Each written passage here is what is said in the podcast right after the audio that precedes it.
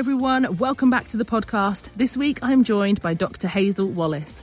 Hazel is a really great friend of mine, and so I took my mic and my kit on the road and I went to visit Hazel to record this episode. And after 18 months of virtual recordings, it was really great to be back in the room and to connect and to be able to record this conversation. Now, many of you may know Hazel Wallace as the food medic. So she's created an incredible professional brand around her work as a doctor, around her passion for exercise and healthy living and nutrition. She's an author. She also hosts the Food Medic podcast. And as I mentioned, you know, she's done a really great job of creating this professional brand. But what I think this conversation will do is show another side to Hazel, maybe a more personal side to her. And we talk a lot about her experience during the pandemic, working for the NHS, but also all of the other parts of who she is and you know being a high performing person being an ambitious woman and and all of the different things that come with that. So i really enjoyed this conversation with hazel. Let's dive into this week's episode. Welcome to the power hour. I'm adrienne herbert wellness coach, international speaker, and author. Each week, I speak to a variety of guests from business founders to Olympic athletes, leading coaches, changemakers, and innovators to find out their daily habits, their rules to live by, and what motivates them to get up out of bed each day. Personally, I am on a mission to encourage, motivate, and inspire, so I hope that the Power Hour will help you to achieve your personal and professional goals. Hazel Wallace, welcome back to the Power Hour podcast. It's so good to see you. How are you doing? I'm doing really well. Yeah, it's so nice to be back on the podcast. And for the listeners of the show who know I've been recording remotely for, I guess, almost two years. I, I don't know, since the start of the pandemic. And this is my first face to face recording. I'm on the road today with my mic. So literally bought all of my equipment with me. Really hoping the sound's still going to be good, but it's so good to actually see you and yeah, be able to connect and record together. Yeah, actually, this has been my first face to face podcast since the start of the pandemic. So it's actually really nice to see your face and speak to you. And last time you were on the Power Hour podcast was actually 2018. That is wild. It was like, I think one of the first, say, 10 episodes. So if you haven't heard that episode, it's absolutely brilliant. You have to go all the way back because there's been like 150 now, but scroll all the way back. It was in the first 10. And yeah, I mean, a lot has gone down, Hazel, since then. I know. I know a lot. I don't even know where to start, but 2018 seems like a very long time ago. Yeah, well, I guess, well, I guess where I'd like to start, because of course, anyone who follows you online will know that for the last, you know, you've worked in the NHS for a long time, but for the last two years during the global pandemic, you know, you lived alone in lockdown, you worked for the NHS literally through the peak and the start of the everything unfolding here in London. So I'd love to start with that really and just see firstly how did you cope and secondly how you just to hear what that experience was like for you. Yeah, uh, so I mean, yeah, I did lockdown on my own in London and I was um, redeployed very early on um, as a COVID doctor. So I was originally working in gastroenterology. Um, and then I moved. So that was on a Wednesday. I was told that I'm going to start working as a COVID doctor. And I started my job on the Friday, and our whole ward was just turned round into this like COVID ward. And we are a bunch of gastroenterology doctors who don't uh, typically look after the lungs. Obviously, if you're a doctor, you, you're kind of medically trained in all aspects of the body, but it was a real shake up to kind of our typical day to day medicine. And obviously, we're dealing with this new illness that no one knew anything about. And we were having lectures from doctors all over the world as they were learning about it, like different virologists, epidemiologists. What should we be doing? What things to look out for? Like how to manage a patient who becomes very unwell. And it just went from zero to 100 so quickly. And my first week was a seven day back to back shift. Um, obviously, I came home in between, but it was like seven days on. And it was so intense, but we were kind of, it, it was exciting at the same time because you feel like you're contributing and helping. and you don't have time to think about the sheer magnitude of patients that you're seeing. And London, March, April 2020 was not a good place, and the hospitals were really swimming in it. So that was stressful. And I think it helped me get through the pandemic having a bit of routine and going into work every day. But by the time we got to August and things settled, I was just so fatigued and ready to take a break. Yeah, and I guess before we even got to August, when it first started, you mentioned then about the intensity of being in the hospital every day. I can't help but think maybe as a doctor you're just used to being selfless, but I can't help but thinking, were you not afraid yourself? As you said, no one really knew what it was, what the effects long term were going to be, how kind of deadly it was.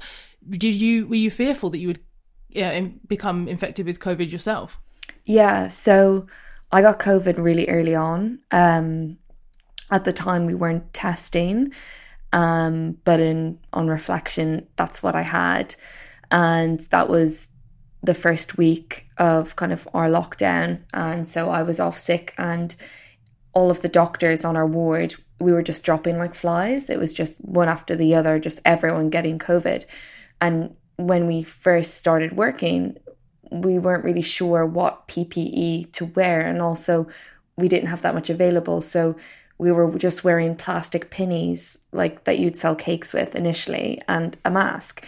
And so, but you're like, you know, up close and personal with a patient who's breathing very heavily and coughing and expelling the virus. And so, you know, it was it was only going to happen. So I was I was scared, but I was also naive. But for me, when I was at my most scared was Christmas 2020 when things became really bad again and I got a call to say that I needed to come back to work.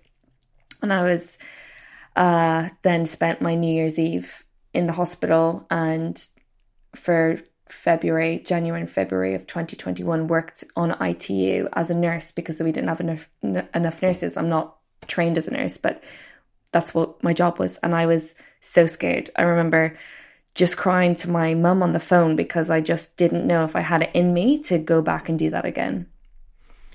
Wow. I mean, it's incredible, incredibly powerful to hear you say that so honestly, and also so admirable for you to have done that and for you to have gone back because actually, I do remember us having a conversation in between those lockdowns, you know, the first one and the Christmas one. And I remember you know, you saying how difficult it was. And I guess when you get that call to say, okay, we need more doctors, we need more nurses, can you come back? You didn't have to say yes, right? You know, I know you're a trained doctor and I know that's innate. It's why you became a doctor, but you could have said, you know what? No, like for my mental health, for my physical health, I've been in the trenches doing this for months and actually, you know, I need a break and nobody could have criticized you for doing that. So yeah, I guess how did you or why did you say yes and go back into that environment again? I think yeah like i i feel like i couldn't just sit back and not go in and when you you know you go into medicine for a reason and that's to help people. And so i couldn't i you know i wouldn't be able to be happy with myself if i didn't go in and, and do my best. But it did come to a point you know april time where i was very burnt out and had to take time out of work and took maybe two weeks off every all types of work my food medic work hospital work, everything, and had like intense therapy because I just was like, I can't even move forward. And I maybe spent three days in bed just sleeping and crying. And I got through it in the end. And like now I feel I'm in, you know, I'm absolutely fine. And, you know, I'm so glad I got through it. But like, I just suppressed so much to just get through the shifts because the things that you experience on those shifts is like, you just have to suck it up and just get on with it because it's work. But then you have to come home and try sleep and go and do it again the next day. And I just, you know, I worry about the mental health of everyone in the NHS after what we've been through. Yeah, I'm sure. Well, gosh, I'm so glad that you, you know, you had that time to, I guess, recover. I mean, even when you said two weeks, I was thinking that is not long. To be honest, I was thinking two months wouldn't have even been long. So, yeah, do people, are other people that you work with within the NHS, are they able to take that time out? And is the support available for them to, to do therapy? Can they rest? Do you feel that everybody has had an opportunity to try and recover? No, I don't think so. I think like obviously, if you're really struggling, you can, you know, take sick leave like you could with every job and you get signed off by your own GP. Um, and there are psychologists available in the NHS, but again, like it's not as easily accessible. And I think I'm like in a place of privilege where I have uh, I paid for my own therapist because I just didn't know what to do and I didn't want to sit in a wait list and my GP was helpful but like you can get referral via your GP for psychology but again it's a wait list and I just thought this is something that I want to invest in um and yeah I think we could do so much more for for staff because like you know once COVID goes away, it's not like you just finish your job. We still have to deal with all of the backlogs from COVID. So, yeah, it's it was you know it was a good lesson. Like, not that I'm grateful that I went through it, but I'm grateful that I got through it, and it made me realize. It made me realize what burnout actually is because I experienced it firsthand, and I think a lot of people have experienced that this year. Whether you're a doctor, a teacher, a parent, you know, because no one had that break. We just kept going because we were like, just keep hustling. We're almost through. We're almost through. One more lockdown. And yeah, I mean, fingers crossed, we're on the home stretch now. Hmm. Gosh, yeah. And you're right. The, everyone, whether you're a doctor and whether you worked in the NHS or not, whether you're a carer, whether you're a parent, you know, parents homeschooling for that amount of time. I mean, we're not qualified teachers. We're not, you know, you're trying to do so many things. And I think for a lot of people, you're right. It's just been like, okay, move on to the next thing. Kids are back to school, back to work, managing our hybrid working, working from home. There hasn't really been, I guess, a time for people to just go, whoa, hold on a minute. You've just spent a year or more of your life having to deal with so many things like firefighting all the time. And of course, there has to come a point where you reflect and recover and take a break. So I hope that if for anyone listening who's thinking, gosh, I haven't had any time to rest and recover, I've just gone straight into the next thing, which is so normal for us to do that. Hopefully they can take out some time before they reach that point of, of burnout where it's, you know, absolutely essential, necessary. As you said, if you can't, you know, get out of bed or then you can't take care of your kids, you can't drop them off at school, you can't cook, you can't work. Um, so I hope people will, will hear that. And Hazel, knowing you, I want to move on, I guess, to the conversation from from COVID and from lockdown, and knowing you for I think it's like six years coming up to, which is just mad. It's such a long time. But the entire time I've known you, you are someone who is incredibly driven. You have achieved so much. You know, you've written best-selling books. You're always studying. You gained your master's degree during lockdown, uh, as well as working, as well as your food medic, you know, podcast, your social media content. There's so much. It is a lot it's a lot. you know, it's really a lot. And I think for high achieving people, they probably can relate to this idea of wanting to do more and achieving becoming so much so fundamental to who they are. So I'm really interested to talk to you today about the concept of achieving and to hear your thoughts on how you manage the desire to strive and achieve more and to kind of get into that process of looking forward to the next thing as well as understanding you know what why you're striving for what you're striving for. So when is your work fulfilling? What makes you happy? And when does it start to become too much? Because for many high achievers i really think it's a fine line and they want to do more and maybe they can do more. You know i think about myself included sometimes in that. I want to do more things and i know i have the capacity to do it but I don't want to get, you know, so close to burnout or I don't want to stop enjoying it because I'm just relentlessly doing the next thing and the next thing. So yeah, how do you manage that fine fine line? That's a big question and I think you know, when you are someone who is a high achiever like, you know, not for everyone, but usually it starts young and maybe someone saw some kind of something in you when you're in school, whether that's a parent or a teacher, and they're like, wow, you're really good at X and you should try Y. And so you're like, oh, I am good at this. And then people tell you that you're really good. And so you learn quite young that like this element of validation comes with doing well in studies and academia. And yeah, and I mean, all things aside, I'm I absolutely love learning. Like, I mean, I would go back to uni tomorrow if I could uh, because I just find I love that personal growth.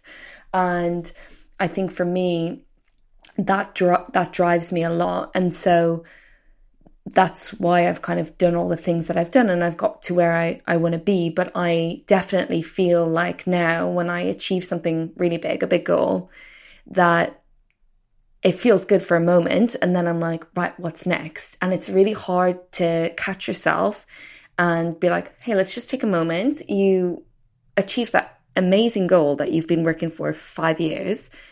Do we really need to rush on to the next thing? And it, you can all, almost like fall into the cycle where you're just chasing goals and ticking boxes. But are you doing like to what end? Like, is it getting you closer to the life that you want to have for yourself? And that's the question I've been asking myself more in the last year. And I turned 30 last year, and I think that was a really pivotal moment for me because I'm like, okay, I'm 30 now. It is what it is. Like, am I on track for the life, my blue sky day, my blue sky life? And yes, I've done all these amazing things, but I do feel in on reflection that I may have sacrificed some of the living part of life for that like hustling side, mm-hmm. if that makes sense. Yeah, it definitely makes sense. And I think it's really honest of you to to say that because, you know, actually funny when you said the living part, I actually did a tweet the other day, shared it on Instagram as well, basically saying that the problem sometimes with this work life balance approach is that work is before life because that's the order of prioritization. And also can we put living at the center of life? And i completely relate to that idea of like I help people to set goals. I encourage people to look at you, and I, and you know, I do this for myself, but I do this for others. You know, look at the year ahead, look at the 12 months, look at the seasons, like what do you want to achieve, whether that's professional goals, personal goals, and that excites me. You know i enjoy that. It mm. literally lights me up. I'm like wow and yeah i want to read these books. I want to meet those people. And and similar to you we wouldn't have achieved the things that we've achieved if we didn't have that. However i think where we're both you know reflecting on this like putting life at the center of life maybe as well because of the pandemic is that yes, you can achieve those things and they can stack up and you can tick off the boxes, but are you enjoying, you know, for example, it sounds a bit deep, but like your life is made up of years, which is months, which is weeks, which is days. And in the day to day, the things you're doing every day when you wake up in the morning or what you're spending your time doing, is that the life that you want to be living? Is that giving you energy? Are you enjoying it? Because I guess if you're just, yeah, hustling, working, head down, head down, you know, no time for maybe friends or socializing, or some people it's no time for exercise or no time for whatever because they're so relentless, like on that one goal that what happens next and ultimately yeah is it going to be worth it when you get it yeah absolutely and i think also if you are you know juggling many things it's very easy to um like i think in in my case like a lot of people tell me oh, like it's amazing that you've done all these things and you juggle so many things and blah, blah, blah, and you're superwoman. And I know that you get this as well. And then like there's this pressure to like be that person who's always doing those things and like doing more and always doing better. And I think like this year, I've actually decided to do less, but focus more energy into the things that really matter. And so I'm like trimming back things. And I took a step back from the hospital, which was like a big identity crisis for me because who am I if I'm not in, in the hospital in my scrubs? And now I'm like, you know, I'm still a doctor, but I'm like working for my own business and the sense of fulfillment I get from that is different, but also I've got so much life and living back that I'm like for me like I've I'm successful in a different way mm. because I've got that. Mm, oh, that's great to hear. That's so great to hear. And can you give us some examples? Like, what are those things when you say you've got some life and some living back? What are those things that you're like, wow, I'm doing these things again or enjoying or have time for that you didn't before? It's so, like, you know, it's the really simple things. It's having, like, all I wanted was one full day off in a weekend. And like now, sometimes I'll take two full days off in the weekend. And, you know, for a lot of people, that's what they do normally as part of their job. And I think that should be normal. But ever since I qualified as a doctor, the food medic was always running, and that was always my side hustle. So if I wasn't in the hospital, I was building my brand, I was writing a book, I was doing something, I was going to meetings, I was going to events, and there was no living. And now, like, I I'm traveling more within what we could do in the last couple of years, but like going out for brunches, I'm dating, I'm like spending time outdoors, I'm having lazy days, I'm, you know, like seeing more family and I'm catching up and I don't want to, you know, I don't want to wake up when I'm 50 and be like, oh my God, it's amazing that I've written 10 books, but I'm lonely and I have missed out on all of this. Mm, gosh, yeah, it's really interesting hearing that. And actually, I want to move on to another topic, but it's kind of related. So, where we started off with achievement and, you know, understanding the desire to achieve and, and why high achievers can almost become, I guess, trapped in a loop and maybe a little bit addicted to this idea of achievement. And so I'm not sure if you're familiar with Anna Lembke, uh, the author of Dopamine Nation. Her work and research into dopamine is fascinating, particularly in the context of our modern world. So she really highlights how our current environment kind of makes it easy for our brain to get the dopamine reward. So if you think back, I don't know, hundreds of years ago, millions of years ago, whatever, um, we would have to strive and do physical and mental, you know, tough things to get dopamine. For example, to get food, to get warmth, to get shelter, to get uh, connection from other people. Whereas now, of course, we can get those things really easily. So we can get a dopamine hit in our brain from eating delicious food, sitting on the couch, or we could get a dopamine hit from uh, maybe watching memes and laughing on Twitter or, you know, getting likes on an Instagram post or I don't know, a long list of things that we can get dopamine from, but we can get them really quickly and repetitively. So we can just go one thing, another thing, another thing, press refresh, another thing, another comment, another thing, um, change the channel. Oh, this is interesting. And then get, reach into the bag and get another chocolate. And like you can just basically keep giving the brain more dopamine. And so because it's so easy to get it, it's obviously harder to regulate. And it's just kind of this cycle that we can't seem to break. Now, well, first I'm going to ask you about that and talk about dopamine, but then I want to think about, yeah, in this context, when I was listening to her work, it really made me think about achievement and it made me think, you know, anything that you do on a daily basis, whether that's drinking coffee, uh, I don't know, smoking, drinking alcohol, if you do something daily, then we class it as an addiction. And I was thinking about achievement in that way and thinking, actually, is achievement, has achievement become an addiction for me? So yeah, Hazel, over to you. I'd love to hear from you on firstly on the, the, the research and the, the dopamine topic.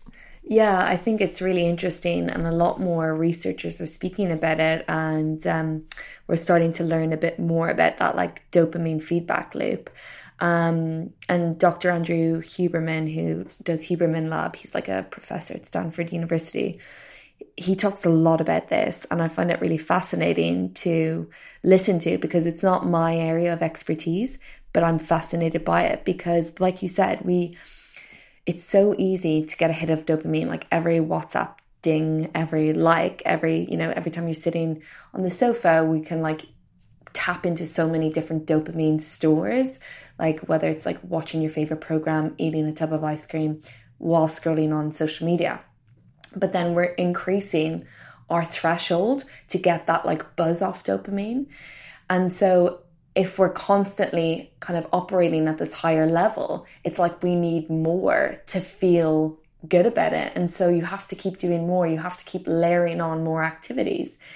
And so, you know, the the kind of question as to whether you can apply the same thing to success. I, I agree. I think like every time you tick off a goal, if you're doing like loads and you're chasing loads of different things, um, you can get that like it's almost anticlimactic because you almost need more to feel like you're enough and you're doing enough.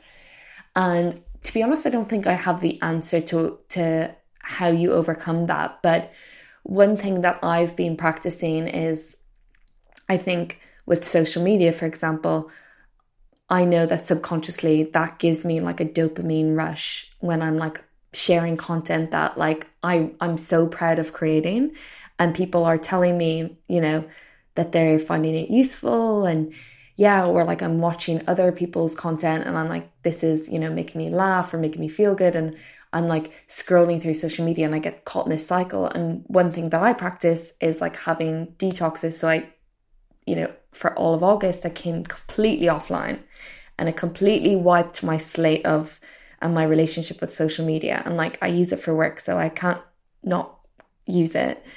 But I think coming back on, I had this new appreciation for it and I actually didn't need to use it as much to get that buzz. And I think the same thing goes for things like, you know, really enjoyable, less nutritious foods or like going out and dancing and things like that. It's like all of these things in moderation. If you're doing it all the time, it loses it, you, you're going to lose interest. And so, we've like kids now like they you know they've got access to so many good things all at once i think we need to learn to moderate it so that they're not like getting there and then needing more mm. Got, yeah, she basically, so Anna talks about that, exactly that, the kind of threshold thing, but she also talks about the pendulum kind of swinging both ways. If you think about like a seesaw, she describes, I guess people know about this, I guess, when it comes to alcohol and drugs and they'll call it a come down or they'll call it you know yeah the come down i guess but the same thing happens in the brain you have that come down from dopamine when it's not there anymore because your brain is essentially trying to go back to that homeostasis you know the middle point. So it swings back the other way. And so interestingly that's why she says like pain and pleasure is so linked. So when people for example do a cold shower or a cold ice bath they will actually feel a physical sensation that's painful and discomfort, but they'll get the dopamine rush of pleasure. So it's really interesting that uh, not only are we needing more dopamine to feel good, but when we pendulum back the other way, we're actually going to need more to get us back to neutral. So yeah, I don't know if you, how do you think that's affecting people when it comes to maybe exercise a good example? Because if people are then going, okay, I need to go for a run or go to the gym, it's going to make me feel good but then it doesn't and they're still you know what i mean? They have this expectation because let's be honest it doesn't every time. Do you think that that is maybe linked as well to the fact we're always getting dopamine? So then when we're trying to do something that is the physical pain to get the pleasure it's harder for our brains i guess to know what's going on. Yeah i agree. I think also like you know there's different things that are going to give us different different levels of a dopamine hit you know like Uh, and like all the other hormones that are involved with like feeling good and serotonin and all of those good hormones. But when it comes to exercise like motivation is not many people have motivation to exercise. And so if you're wait or if you're depending on like that dopamine hit to carry you through i think that's difficult. And so what you find is like to help increase that kind of good feeling that you get from exercise, people will choose a good playlist or a podcast or get new trainers or new headphones or add pre workout. And it's all these things that like really add to the experience. But if you're needing all of those things every time, it's very hard to like stay motivated. And um, one of the things that Dr. Huberman advises is like to not tap into all of those things all of the time. So try to get back to like that feeling where you're almost like new to exercise and you're excited by it and maybe that's changing up what you're doing um, and maybe that's not listening to like really loud music all the time or using pre-workout. And then every now and then when you really need it and you're in a really low unmotivated phase put that playlist on take that pre-workout and that will carry you through. But when it comes to exercise, I say to people time and time again if you're waiting or relying on motivation to get you there, then that's usually setting you up for failure because just build it in as a daily habit. When you've got habits in place, then it's automated. You're less likely to tap out on yourself. So, that I guess that's like a, a bit of a side note, but I think like a lot of people, not everyone gets that euphoria that some people get from exercise. Mm, yeah, and it's interesting saying abstain from those those additional things so that then you notice and feel the benefit. She also talks about that abstaining. So whether that's anything that you feel like you are addicted to the dopamine, like you said with social media, taking a month off. For some people, it's sex. For some people, it's alcohol. You know, whatever it is, it's hard to say doing less is sometimes harder than just doing none. Do you know what I mean? So for me, I'm definitely like an all or nothing person. I'd rather say like, just for example, my thing is sugar. I know I'm addicted to sugar. I've tried to reduce my sugar intake lots of times and I know that I'm addicted. So for me, if I'm like, Adrienne, enough is enough, like you need to just like sort this out. I'll be like, kind of go cold turkey. And so I'm like, okay, instead of having less sugar and just having one thing, I'm like, just have none. So I don't know if that's what she means by abstain, but I think she was giving these examples of, yeah, if you can abstain. She actually talked about like 30 days, which is just so long. Um, imagine like 30 days, you're not going to yeah, use your phone or 30 days, you're not going to drink coffee. It's, it's a long time, but I think as you mentioned, it can reset your kind of bar, I guess, you kind of your normal, so that when you re-enter after 30 days, you're like, okay, wow, like this tastes really sweet, or this run feels amazing because I've got music, whereas I just had 30 days of running with no headphones. So maybe that's an interesting challenge to kind of throw out there and people can start to challenge themselves to maybe do a bit of a streak. Like how long can you yeah, abstain from something before re-enter reintroducing it again? What mm-hmm. do you mm-hmm. think? Yeah, I agree.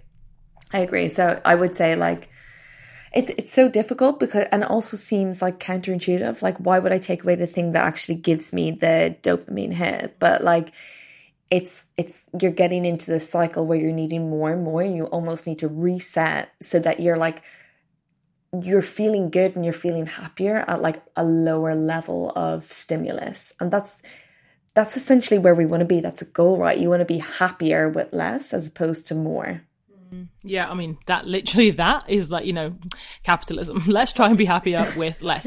and as you you mentioned kids, obviously listeners know that I have a ten year old son, and I worry about this. You know, I worry about this for children in general, but especially you know looking at my own son and watching how his behavior has changed in the last year. I guess with you know he's getting older, he wants to do what his friends are doing, things like games and screens, and it's kind of again I'm thinking about this, and I try to, for example, like I'm not going to demonize those things and say oh they're going to be in our house. I think that's kind of too extreme. But I do try to make things to make him do things one at a time. That's kind of my rule. So it's interesting when you mention then if you're on the sofa and you're looking at the phone and you're looking at the TV and you're eating snacks, it's like I try and make him do things one at a time. So I'm like, okay, if you're picking a show you want to watch and it's 30 minutes, he has to watch the whole show. And because what he likes to do, and a lot of kids I think like to do this now, is just flick through channels. And because Hazel, do you remember when we grew up? There was like three channels, so like literally there's like cartoons or CITV or whatever. Now, if they've got Netflix and Disney Plus or Sky, or I mean, we don't have Sky, but he will literally go from Netflix, this channel, and he'll change it like five minutes into the episode. He'll change if if I let him. He changed another one, or he'll say watch something on YouTube, then change to another one, and these like short bursts of like three minutes, five minutes, three minutes. So now that's the rule. It's like pick and stick, we call it. So I'll say, you know, scroll through, spend a few minutes, pick the one you want, and then you have to pick and stick. You watch that one show, and when it ends, you turn off the TV. And like with games, it's the same. Like pick the game you're going to play today, play the game, and it's not changing every five minutes. Yeah, I think that's probably the best thing, the best advice, because yeah, when we were younger, it was there was less things to like stimulate us, and you know, not all of these things are like positive behaviors. So we just need to keep that in mind. And yeah, I think we all need to be more aware of these things and like catch ourselves when we are in a low moment and then we, you know, go to Instagram to like fill that little void, to like give us that little buzz. And yeah, it's like similar to like going back to like a toxic ex, I always think. Like because you go back to that place of familiar familiarity where you're like, this is giving me this security, this sense of like happiness or belonging or whatever. And you get that hit of dopamine, but it's like short and sweet and then it's gone and then you have that come down again. And so it's just self regulation, which we don't really practice very often anymore. Mm, it's so hard to do it in this world because, of course, things are just there. You know, it's not just because we're talking about it now, you know, we're certainly not exempt from yeah, those things that are just there, temptations all the time. And yeah, having the discipline, I think, to self regulate and to abstain from things and to challenge yourself to do those physical hard things, whether that is a 30 second cold shower or um i don't know going for an extra 1k on your run with no yeah no headphones or something but i think i think a lot of people who listen to this podcast and who kind of uh, enjoy the kind of you know similar things and topics that we talk about on the show are those kind of people, you know, who will send in messages saying, yeah, I do the cold showers and yeah, I do this and that. And I think they're quite open to, you know, challenging themselves mentally and physically. I'm not sure if you find the same thing, Hazel, but I think maybe I'm in a little bit of a bubble, but I think generally it seems to be that people are craving it more. And maybe that's because we have less time in our life at the moment where we, where we have to you know, do challenging things or face adversity or do tough things. Because, of course, we could live in comfort now all the time. You know, we've got electricity, we've got, you know, if we're fortunate enough, privileged enough to have, you know, food in the fridge and a nice comfy bed. And I think people are craving discomfort actually because it's, there's a real human element of benefit there.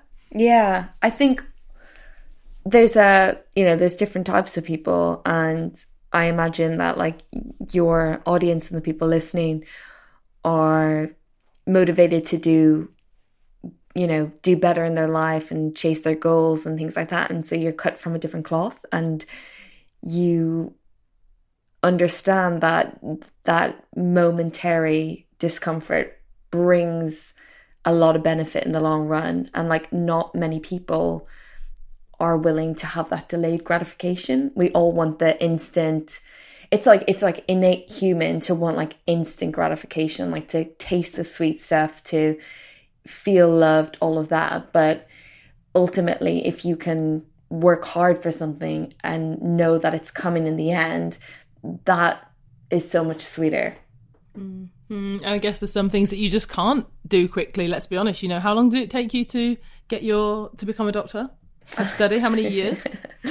I did two degrees to get there, so seven. Seven years, you see, and I'm sure that that kind of sweet feeling of like Dr. Hazel Wallace, I'm sure seeing it, saying it, I would, I would enjoy that every single time. So was it worth the wait? Yeah, it was. It was. It was. Uh there was times where you just think that you're never going to get through, but something like getting a degree in whatever you do I think is just such a big milestone for everyone. Like, it's such a difficult thing. Or writing a book, or like, you know, working towards like getting a promotion. You know, there's there's so many different things in life, but those kind of the hard part in those things is like you need to just get your head down and grind through and you're not getting instant feedback or someone telling you you're doing great all the time and then you get to the end and yeah it feels good but it's also really easy to forget how good that feels mm, and really and really easy to forget that other people have done that work. You know, that joke of like it's the overnight success that took 10 years. And actually, for anyone listening, we mentioned at the start of your episode on the Power Hour years ago. And if anyone, you know, again, I said go back and listen to that. But you talk in that episode, actually, Hazel, I don't know if you remember this, but about, yeah, studying and saying that, you know, people might look at you now and the work you do and think, oh, you're super smart, super academic. And you, in that episode, I think you shared that you, I don't know if you didn't get accepted maybe the first time to the mm. course that mm. you wanted. And people, again, you know, commented saying, wow, like, thank you for sharing that because you know I applied for this thing and I didn't get it or I failed something and in in an academic context that can be the end of the road if you let it because you think, well, I tried that, I'm not smart enough, or I didn't get on the course, or other people around you can maybe think, oh, you know what, that's really hard, you know, becoming a doctor or, you know, becoming whatever, it's like, that's really hard. Maybe you're not that smart. And I think a lot of people were, yeah, so uplifted hearing that you were like, no, I'm, I know I can do this. I'm going to try again. And look at you now. Yeah, yeah, that's it's so true. It's like, well, if you don't try, you instantly fail, right? And so that's my like life motto. So I when I left school, I didn't get into medicine first time around. So I moved to Wales and did medical sciences and then after that kind of merged into medicine. And actually when I merged in, I was top of my year. So like I went from someone who wasn't the smartest in their year in school and almost like had this thing that I I couldn't be smart enough or I would never be a doctor. And then taking myself into a new environment and yeah I just excelled and learned how to like what worked to my benefit and got there in the end. And I think yeah for me telling that story is really important because people look at the food medic or what I've achieved and they're like oh well she's done 3 degrees. Clearly she's very very smart. But actually maybe I am intelligent, but I'm just very, very hardworking and very, very consistent and very, very persistent. And it's like what you do most of the time is what determines how successful you're going to be, whether it's academia, sport, life, whatever. And so no one tells you that part. Mm-hmm yes, no, I love that because you're right. What you do most of the time, and by most of the time, that is usually daily. You know, it is the daily habits, it's, it is the routines. And as much as it starts to become boring when it's like, make it routine, repetition, you know, persevere, persevere, persevere, that is actually the truth. You know, that's what I mean about the 10 year overnight success. So, given that we've talked so much about, you know, achieving and striving and kind of balancing out the need for more and whether we should and becoming addicted, I don't really want to ask this question, but I'm going to frame it in a different way. So I'm not going to say like, oh, what's next, Hazel? you know, but I would love to know, as I know you well, I know that you're working on a, a lot of things. I'd love to know what you're most excited about right now. So, like I said, kind of a little bit earlier on in the podcast, I'm really focusing on the work that I do as part of the Food Medic, which, if people aren't aware or heard of, it's kind of my educational platform, which I started way back in med school. Um, and it's now like, you know, a couple of books, a podcast. Um, and that is my, I've never had in my life where I, I've just focused on that. So it's really exciting for me to fully kind of get my teeth into it and expand and grow and try to reach more people. And so I am working on a book, which I can't really talk much more about, but like that's been my baby for the last year. So, you know, really excited for that to come out hopefully 2022 with everything going well. And I am also working on a couple of other projects and products, um, which I think will be, you know, exciting for people by the time this podcast comes out, I'm sure. Um, my journal will be out, which is a habit journal. And that's like, you know, people know me as a doctor, nutritionist, fitness, but and so a habit journal is maybe slightly left field, but for me it was really important because how I got to where I am and how I live a healthy lifestyle is all down to the habits that I've built and the practices that I've put into place. So for me, that's step one when people are starting to build their healthy, healthy journey or a healthy life, whatever it might be.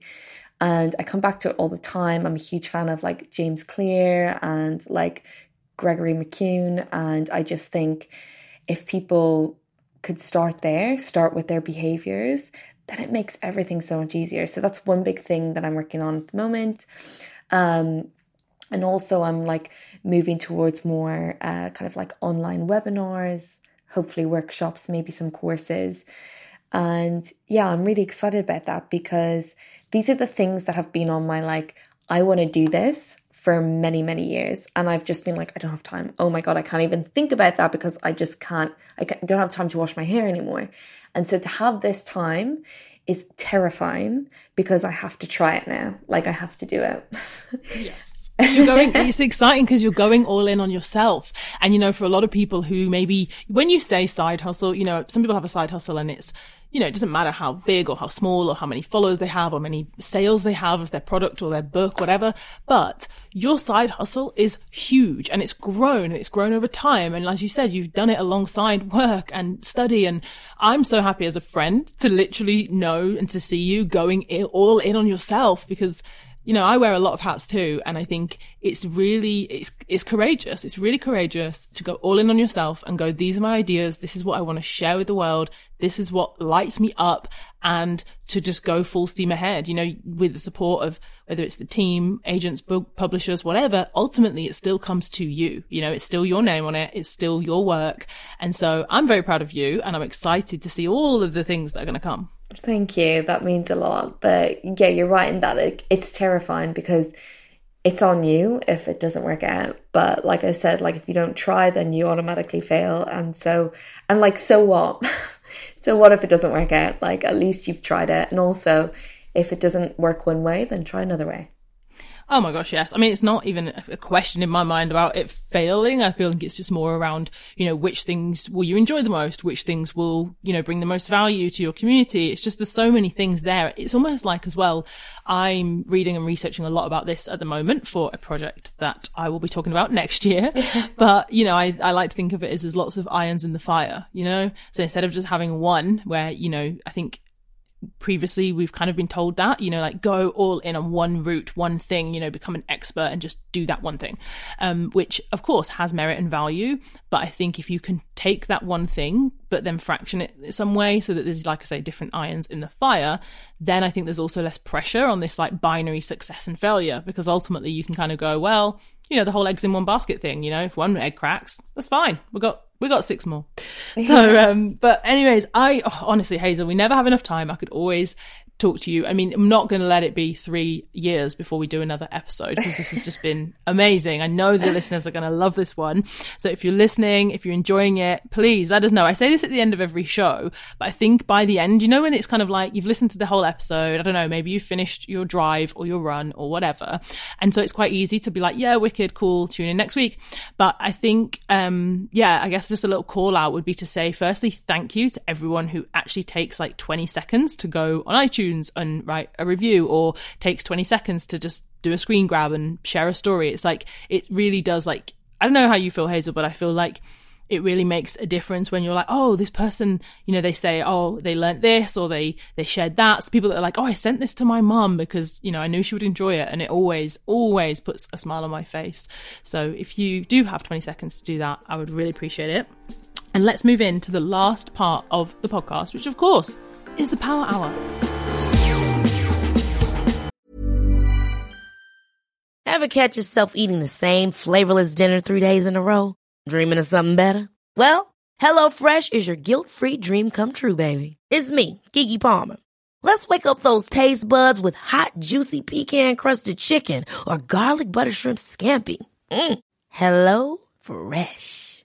Stop dreaming of all the delicious possibilities and dig in at HelloFresh.com. Let's get this dinner party started.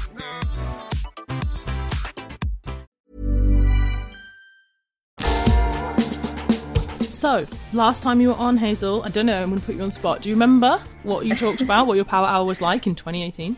I think it was pretty much the same. Like, I start my day every, I start my morning by making my bed first thing. That is exactly what you said. Um, For anyone who's going to listen to it, that is exactly what she said. You were like, I make my bed, it is non negotiable. It's a non negotiable. Like, even if I'm like away with anyone or like someone's staying over, I'm like, we gotta make our bed.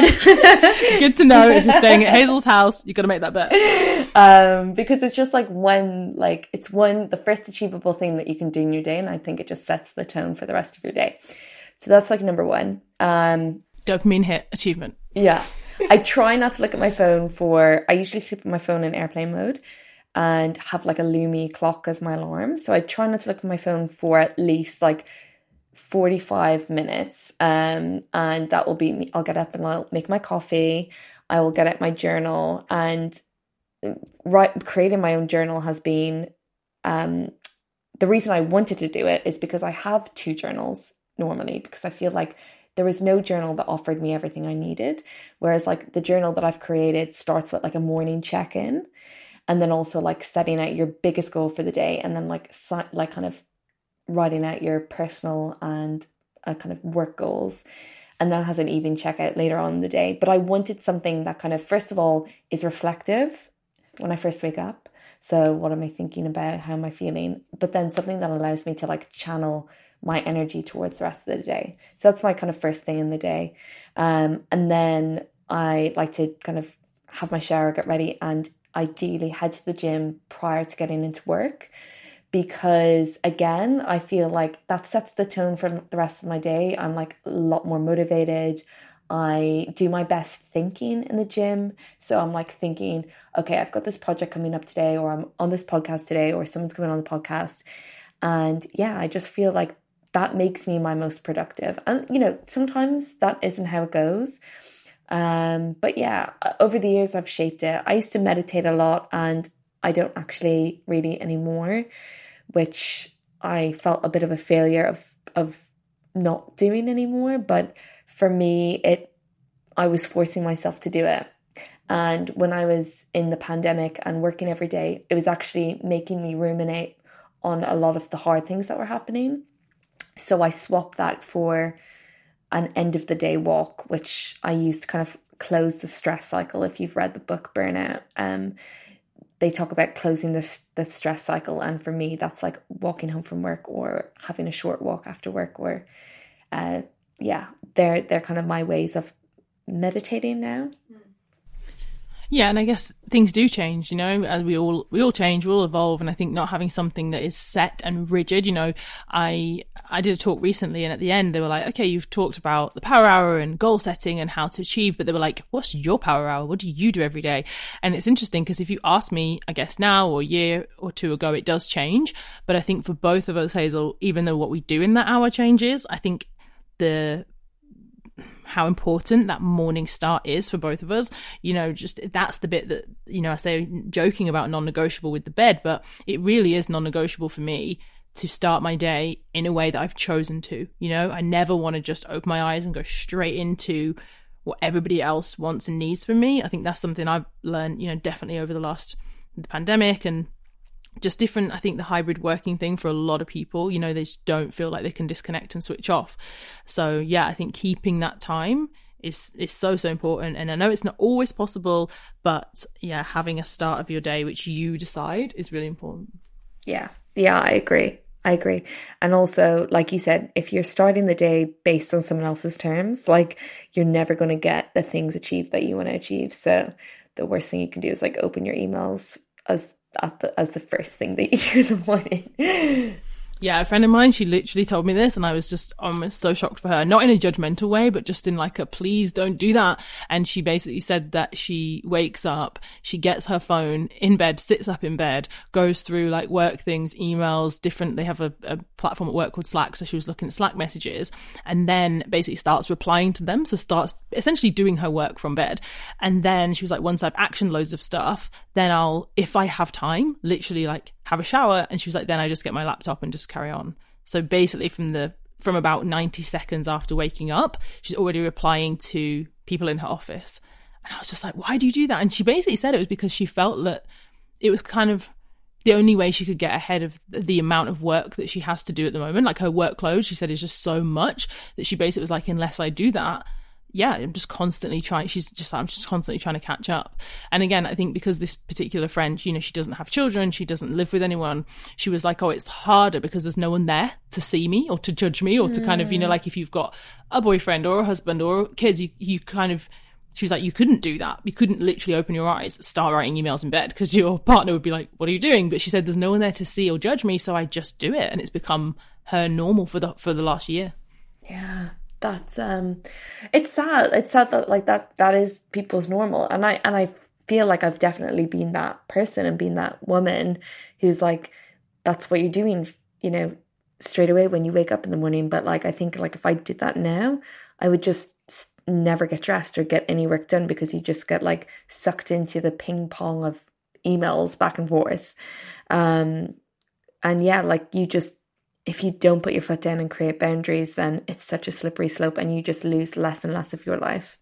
Hmm. Yeah, totally agree with that. So, anyone listening, if that's you, we are not judging you, but we would love for you to start having a power hour of your own.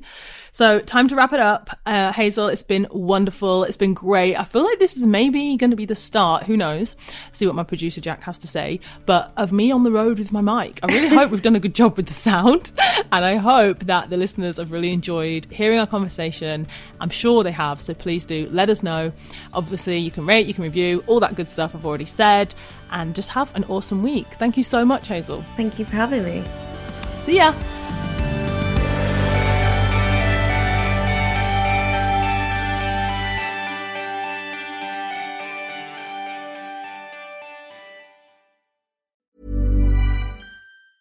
Ever catch yourself eating the same flavorless dinner three days in a row? Dreaming of something better? Well, HelloFresh is your guilt free dream come true, baby. It's me, Keke Palmer. Let's wake up those taste buds with hot, juicy pecan crusted chicken or garlic butter shrimp scampi. Mm. Hello Fresh. Stop dreaming of all the delicious possibilities and dig in at HelloFresh.com. Let's get this dinner party started.